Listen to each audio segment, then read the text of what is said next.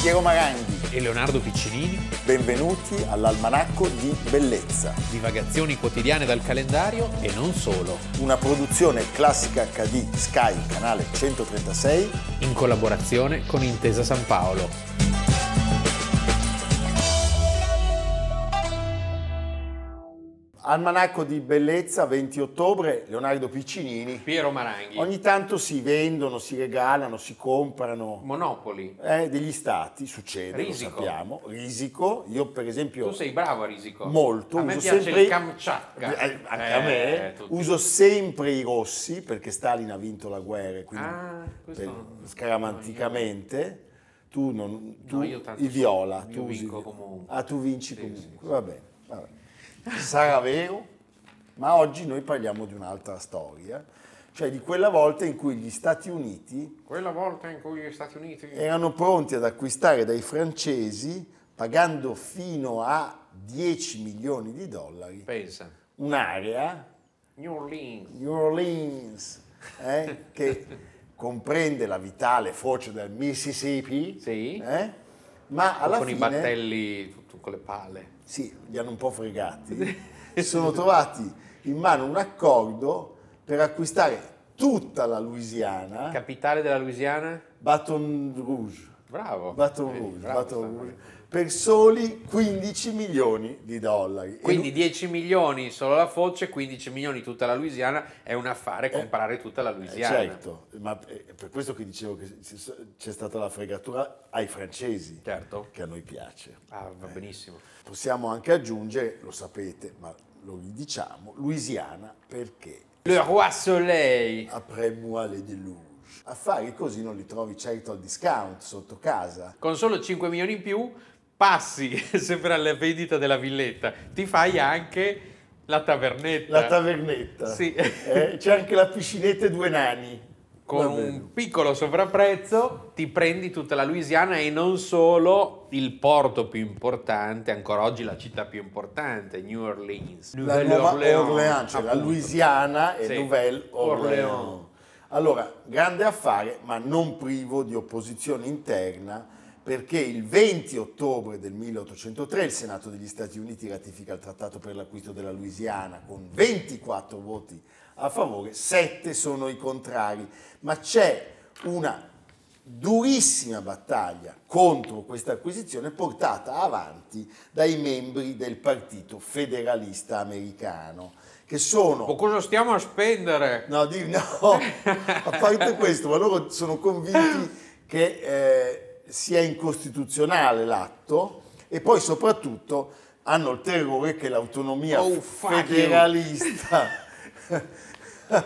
e i francesi Disgusting Louisiana. eh, i francesi e gli spagnoli che erano già stanziati sul territorio, Certo. c'era un Salvini anche Coccodrilli allora. c'erano anche. C'erano anche i coccodrilli, ma c'era un Salvini anche allora che diceva no, Eh. state a casa vostra. Se Frega me. La Louisiana affaccia sul golfo del... Persico. No. Pesce, non il, per il Golfo Persico. Messico, Messico. Messico. È uno stato trampiano, è uno stato che prima della guerra di secessione era uno stato del sud, metà della popolazione erano schiavi. Schiavi. Noi della Louisiana avevamo già parlato Sì. quando, Leonardo? Quando abbiamo parlato di Robert de la Salle, quello che scopre il Mississippi. Il Mississippi. Ed è lui che lo chiama Louisiana. Eh, certo. E con la tipica supponenza reale, eh, il... Leroy. Il, il- il- il re dice assolutamente inutile. Sì. Sei inutile. Inutile. Eh? No. Invece Je l'importanza, n'aime pas. Je n'aime pas. l'importanza strategica della foce del Mississippi e della città di New Orleans è cresciuta mh, assai rapidamente al punto che durante Certo, tutta strategico. la seconda metà del XVIII secolo la colonia francese della Louisiana diventa una pedina importantissima per i giochi di potere europei. Si arriva agli anni 60 del Settecento, Louis XV, Le Bien-Aimé. Le Bianemè, pronipote di Louis 14, XIV. è costretto a cederla con un accordo segretissimo, il trattato di Fontainebleau. agli spagnoli per ringraziarli dell'aiuto sostenuto durante la guerra dei sette anni, quella che Churchill quindi eh, discendente del, del duca, Marlborough, il duca di Marlborough di- diceva essere la stata prima vera guerra mondiale. la prima vera guerra mondiale. Mi- Nel 1800 la storia si ripete, cioè la nuova Francia repubblicana e rivoluzionaria, quella di Napoleone, è in conflitto con la Gran Bretagna Sì. e fa pressioni sulla Spagna per ottenere un soccorso, un sostegno acquatico La flotta. con la forza navale. Sì, e sappiamo che in effetti c'è una sorta di protettorato sulla Spagna all'inizio, poi le cose eh, si evolvono. Arriva anche perché Ah, un c'è fratello. c'è una lite dentro i Borbone, no? il padre contro il figlio, l'abbiamo raccontato Godoy, eccetera. Però siamo ancora in un momento di entente cordiale Sì. eh. tra Francia e Spagna, purché se magna. Purché se magna, del famoso trattato di Sant'Ildefonso, Ildefonso, sì. eh? non, non il cardinale. No. No, va bene. Allora, che cosa succede? Succede che nel 1795, quindi prima, Sì. quando c'è presidente Washington, Quello del dollaro. quello del dollaro, Thomas Pinckney era riuscito a stipulare un trattato a sua volta con gli spagnoli che garantisce il libero passaggio e l'immagazzinamento dei beni agricoli statunitensi lungo il corso del Mississippi e attraverso appunto l'importantissimo porto di New Orleans. Ma tre anni dopo il marchese Casacalvo, che è un antiamericano, vedi come si rovescia la politica in poco tempo, diventa governatore della Louisiana interim e eh, muore di febbre gialla Don Gaioso de Lemos. E quindi, insomma, ci ripensano, gli spagnoli ci ripensano e dicono basta Non allo passate stoccaggio, più." allo stoccaggio delle merci, basta. Viene eletto presidente Thomas Jefferson. Sì. E quando viene raggiunto dalla notizia che la Louisiana è tornata sotto il controllo francese, dice: Ma sto Napoleone, Napoleone, che se ne fa eh, della Louisiana? che se ne fa di che sta c'ha già Louisiana? un po' di fronti aperti Ecco, diciamo E in effetti quell'area a eh, Napoleone dava già dei grossi grattacapi. sì doveva impiegare dei soldati per controllare Cioè lui aveva mandato 31.000 soldati a Santo Domingo sì e poi si era Contenti dovuto- erano i soldati. Molto, ma lui Alle Santo Domingo. Napoleone no. Quindi che cosa succede? Si chiama Livingstone, Robert Livingstone, che ambasciatore degli Stati Uniti a Parigi deve trattare il possibile acquisto appunto di New Orleans. se fait combien Eh? Nel 1803 la missione di Livingstone sembra non sortire effetti e allora viene chiamato in aiuto quello della dottrina quello della dottrina, Monroe. James Monroe, eh, che coinvolge il fuoriuscito francese Pierre Dupont per sfruttare le sue conoscenze in seno al governo francese, un lobbista, Sì. eh, e mandare segnali direttamente a Napoleone.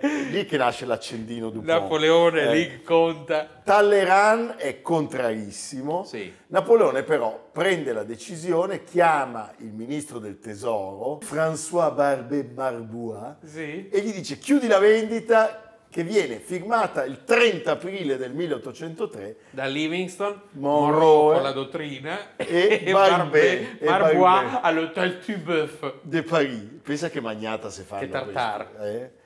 Del resto gli spagnoli non hanno ancora reso ufficialmente ai francesi la Louisiana e non hanno alcuna intenzione di abbandonare la vicina Florida da cui potrebbero nuovamente attaccare il territorio. Quindi Allora, insomma è un'area è un ancora... casino. eh sì, esattamente.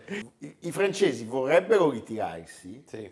ma in realtà sono costretti a mandare un contingente perché ci sono gli inglesi, gli spagnoli e gli americani che potrebbero soffiargliela. Qual è il vero tema? È che alla fine, in questo devo dire, sì, gli fanno lo sconto, ma fanno bene. I francesi a un certo punto si rendono conto che la terra non è proprio loro perché forse è ancora un po' spagnola e non è ancora americana. Possono prendere un po' di soldi. Prendono un po' di, sol- di soldi. Cioè è una sorta di truffa. Una truffa, hanno lì un sacco di schiavi che non sono citoyen e E poi c'è- gli implica di tenere delle, delle- delle truppe che invece insomma è meglio tenere in Europa. l'Inghilterra ha dichiarato guerra Certo, alla Francia sappiamo. e quindi il 30 novembre del 1803 con la cerimonia ufficiale nella A New sala Orleans. capitolare, gli spagnoli danno alla Francia la Louisiana e il 20 dicembre la Francia dà la Louisiana agli Stati Uniti.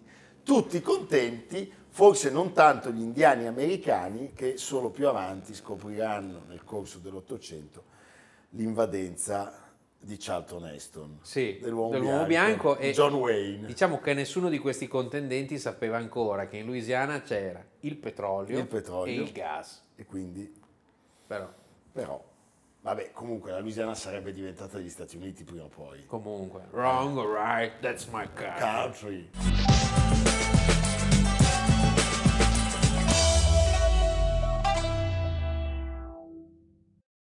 Qui parliamo di un genio, eh?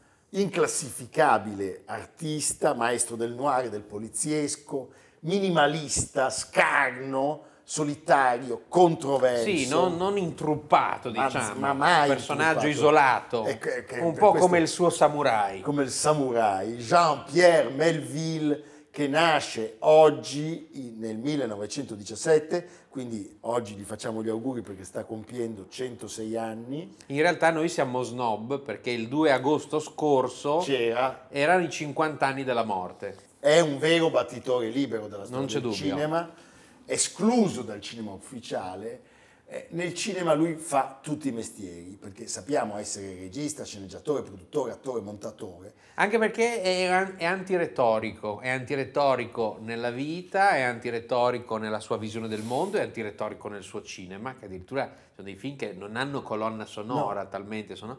E tu pensa che fa un film sulla resistenza che viene accusato di essere gollista. Gollista. Eh beh, la resistenza francese, Eh. quello è, solo che siamo nel 69 e Questi allora De qui, sì, Gaulle certo. era eh, fascista. E Allora, eh, la critica specializzata non l'ha mai amato, poi negli anni però la sua cifra straordinaria ha fatto sì che lui diventasse un, eh, un autore di culto, di fama, che diventasse una vera e propria icona del cinema francese. Anche perché si è saputo circondare di collaboratori e di attori straordinari, gli attori li diremo, ma tra i collaboratori mi piace ricordare il grandissimo Henri de Cae, eh, direttore della fotografia, che già aveva lavorato con Louis Mal, Ascensore per il Patibolo, o con Truffaut, I 400 colpi, quindi eh, stiamo parlando di grandissimi eh, protagonisti del cinema e mm, lui in realtà non si chiamava Melville. No, lui aveva un nome assurdo, Jean-Pierre Grumbach, Sì, Alsace. alsaziano, piaceva certamente a Philippe A Philippe, D'Averio.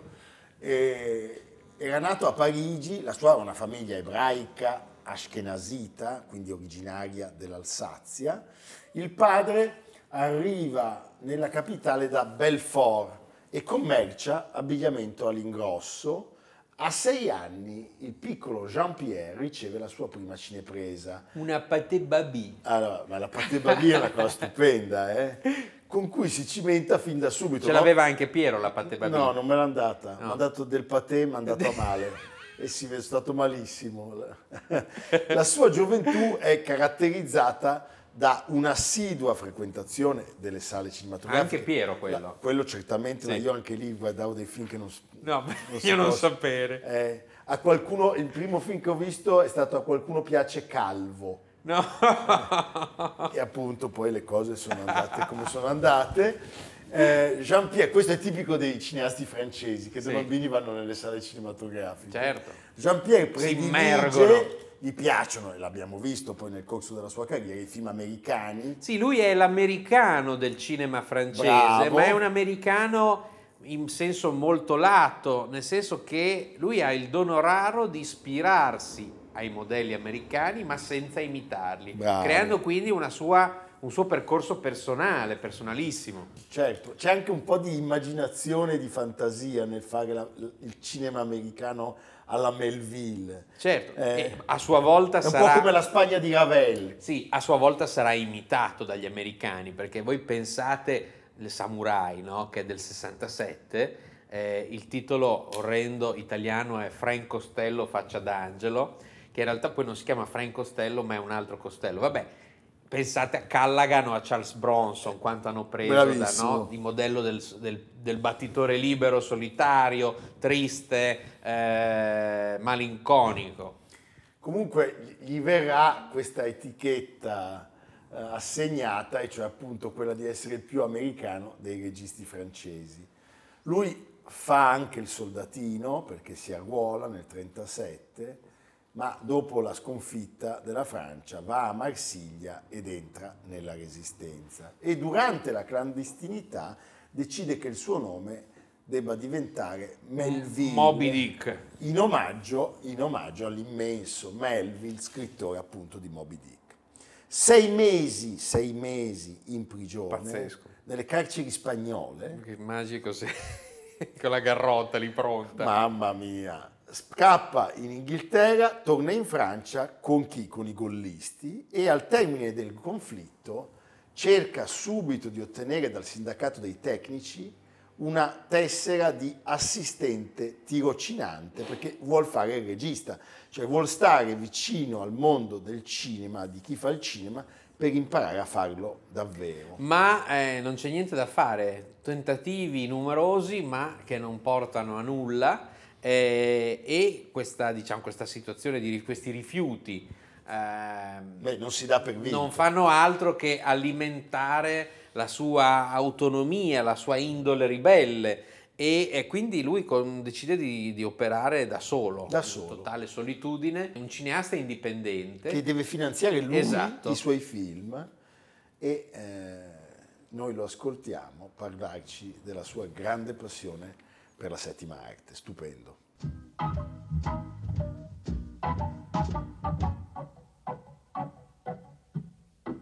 Jean-Pierre Melville, euh, d'où vous est venu votre goût du cinéma Ça a commencé très tôt. À 5 ans, on m'a offert, pour mon cinquième anniversaire, on m'a offert un Platé Baby, un appareil de projection. Et un an plus tard, pour mes 6 ans, on m'a offert une caméra, Platé Baby. À Et 6 ans. à 6 ans, oui, euh, j'ai fait les premiers mètres de films de ma vie à 6 ans et 4 mois en, en janvier 1923. 24.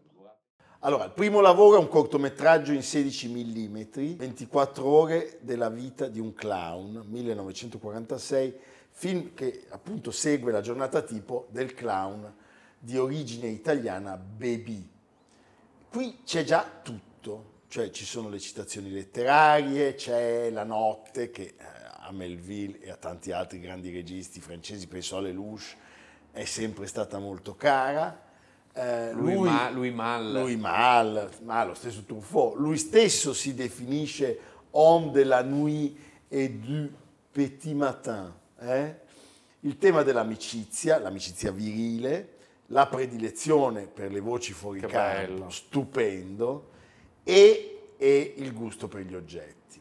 Il debutto ufficiale arriva l'anno dopo con un film eh, tratto da Les Silences de la Mer, che era un racconto bellico di Vecor, e il progetto eh, viene portato avanti, pensate, quanta scaltrezza e anche quanta incoscienza, senza i diritti, senza la carta sindacale, senza la pellicola che viene comprata al mercato nero, ma la povertà di mezzi Sì, cioè diciamo che è un film che già fa intuire la qualità straordinaria della- del, del futuro di questo, di questo regista, tant'è che chi è che viene impressionato da questo risultato? Jean Cocteau. Cioè, uno che invece aveva la pellicola, i diritti, Sì. aveva tutto quello che voleva. Jean Cocteau eh, lo, lo richiede per adattare sullo schermo il suo romanzo I ragazzi terribili 1950. Poi ecco, si passa al genere di cui lui sarà uno dei grandi maestri, cioè il genere noir. Bob il giocatore 1955, che è una- un, un film nuovo eh, nel, nel cinema francese, Bravo, perché... perché- è giocato in esterno, luce naturale, eh, viene in mente subito Godard, no? Eh, la Nouvelle Vague, infatti, eh, lui è affine a questi giovani turchi giovani della, nouvelle, turchi se ne della accorgono. Nouvelle Vague. Pensa quando dicono dei giovani turchi orfini. Sì, No, ecco. Adesso lasciate... Sì. eh, Cioè, il povero- Perché mi hai ricordato? Truffaut, Certo. Con la Chabrol, PlayStation, che c'aveva la eh, PlayStation. ci girano, La dai. notte del referendum Non aveva chiamateli portato la PlayStation giovani Correnti. tutti. Vabbè, questa è una Ecco, questa parentesi. cosa- eh. Sì. Ed è considerato eh, davvero uno dei precursori. E Melville non si vorrà mai identificare con il movimento, anzi volutamente se ne distanzierà.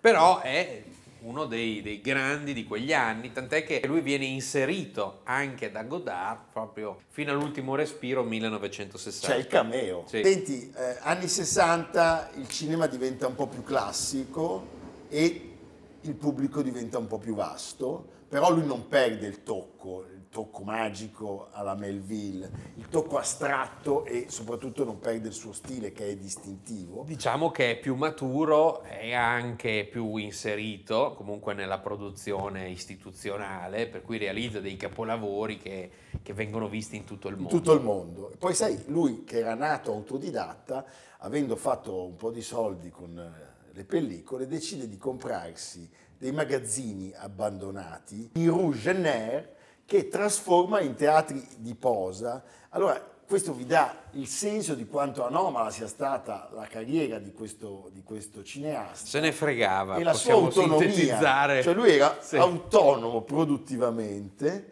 Che Leon- bello però quando il successo ti rende giustizia no, della tua eh, coerenza, del tuo andare per la tua strada, un po' come l'almanacco, noi siamo Così. così, il Siamo in successo me- stra- travolgente dell'almanacco. No, no, è siamo Eh, prima, in mezzo a una prima strada. di tutto, grazie ai numerosi telespettatori che ci seguono, che è un po' la nostra grande famiglia. Vabbè, questo chiudiamo. Mandate sta parentesi. qualcosa. Mandate presto. dei salami. Ma no, più che sa- salami. La ah, mortadella. Mandate, mandate le pastiglie colorate perché qui Sì, stiamo sì, prendendo sì, colpi. là, sì. Senti Leonardo, Torniamo a lui è preso di mira dalle grandi case cinematografiche, non potrebbe essere diversamente. Dalle major.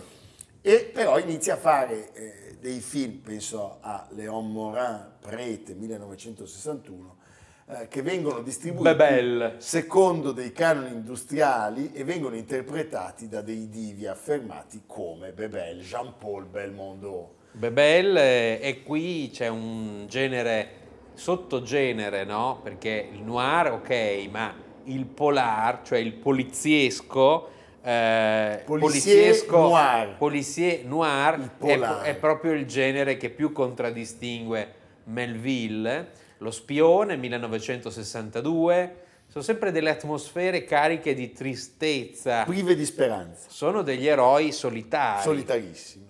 E, eh, si Tutte le arriva- ore feriscono. Sì, titolo originale Le Deuxième Souffle con uno straordinario Lino Ventura, è forse il capolavoro di Melville ed è un ritratto perfetto di quello che i francesi chiamavano la pègre, La me- pelle. la mala. Il titolo è Tutte le ore feriscono, l'ultima uccide. 1966, Lino Ventura, protagonista stupendo. È, è tutto un confronto-scontro tra malavitosi, poliziotti, eh, aspetti che sono psicologici, addirittura spirituali. Il suo capolavoro, l'abbiamo detto, è Frank Costello, faccia d'angelo. Le Samurai, Alain Delon, 32enne, straordinaria freddezza e bellezza, perché è Beh, una veramente... bellezza- Eh sì, con cappello Ah. Eh. meraviglioso. E Parigi, fotografata ai massimi, proprio dallo straordinario Henri Decae. Ecco, da lì c'è una serie di film, uno più bello dell'altro. Sì, l'armata degli eroi. L'Armée des Ombres, Li- Lino Ventura, Simon Signoret, Paul Meurice, altro Ah. grandissimo, un po' dimenticato, Jean-Pierre Cassel e Serge Reggiani che fa il barbiere, Il barbiere. e che nasconde Lino Ventura. Ah, e poi scusate, un film il cui titolo già è un mondo. I senza nome. I senza nome 1970, l'opera di maggior successo tra l'altro, eh, una sceneggiatura meticolosissima che si studia, si studia chi fa questo mestiere come studia quella di eh, Chinatown, studia questa sceneggiatura e un uso intelligentissimo del colore con una splendida colonna sonora. L'ultima pellicola, Leonardo, è... L'ultima pellicola è Notte sulla città 1972, un amaro apologo sulla vendetta e sulla giustizia che non ha però grande successo al botteghino e per Melville è un po' una delusione. Mentre sta lavorando alla sceneggiatura successiva, sempre pronto a, diciamo, ad affrontare nuove sfide, E a stupire, Melville si spegne il 2 agosto del 73 in seguito a una crisi cardiaca. Il corpo di questo grandissimo uomo di cinema è tumulato nel cimitero parigino di Pantin e eh, lo snobismo della critica alla fine è stato totalmente sopraffatto dalla, dal- dalla scuola di Melville, dal fatto che lui sia diventato un simbolo. snobismo della critica di allora, Di allora, perché quella di certo. oggi lo venera. Questo esattamente. E Quindi non arrendetevi mai se la critica vi snobba. anche noi. Eh, Anche noi? Sì. Beh, noi abbiamo Aldo Grasso però. eh. Ah, vedete che si sta tirando su? Sì, non è merito nostro, diciamo è la benevolenza di Aldo Grasso, però Il grande Walter Hill in Driver l'imprendibile del 78 gli rende un omaggio stupendo, ma sono molti altri. Pensiamo, È vero. pensiamo a Michael Mann. tutti direi. Chi ha Eh. visto i film di Melville eh, non se li dimentica. Pensiamo a John Woo, pensiamo a Kitano, pensiamo a Tarantino, pensiamo a Jarmusch, tanti, tanti omaggi a Melville. E poi una Francia autentica, se volete capire cos'è la Francia, anche proprio quella, la Marsiglia di una volta, no? Eh, non puoi non vedere i polar di Melville.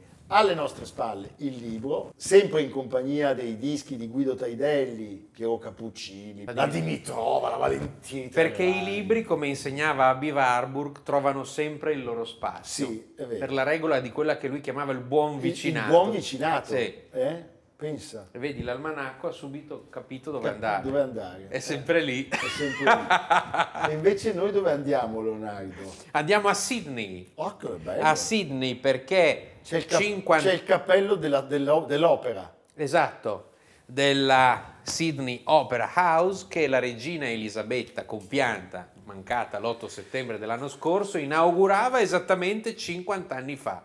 L'opera di Jörn Utzon, architetto danese che lavorò con Alvar Aalto e Frank Lloyd Wright, l'architettura organica. Voi su Classica l'avete vista tante volte. I famosi gusci in cemento che ricordano le vele di una nave. Sydney, scrive Gabriele Neri sul Sole 24 Ore, senza la sua opera house, impensabile come Parigi senza la Tour Eiffel, Roma senza il Colosseo, New York senza l'Empire State Building, anzi di più. Poiché prima della sua comparsa l'intera Australia non possedeva una sola costruzione a essa paragonabile, dall'immagine così potente da diventare simbolo dell'intero continente. Io vorrei dire una cosa, Leonardo ha fatto una bellissima lista, però ha dimenticato eh, di citare Ponna senza la slinzega.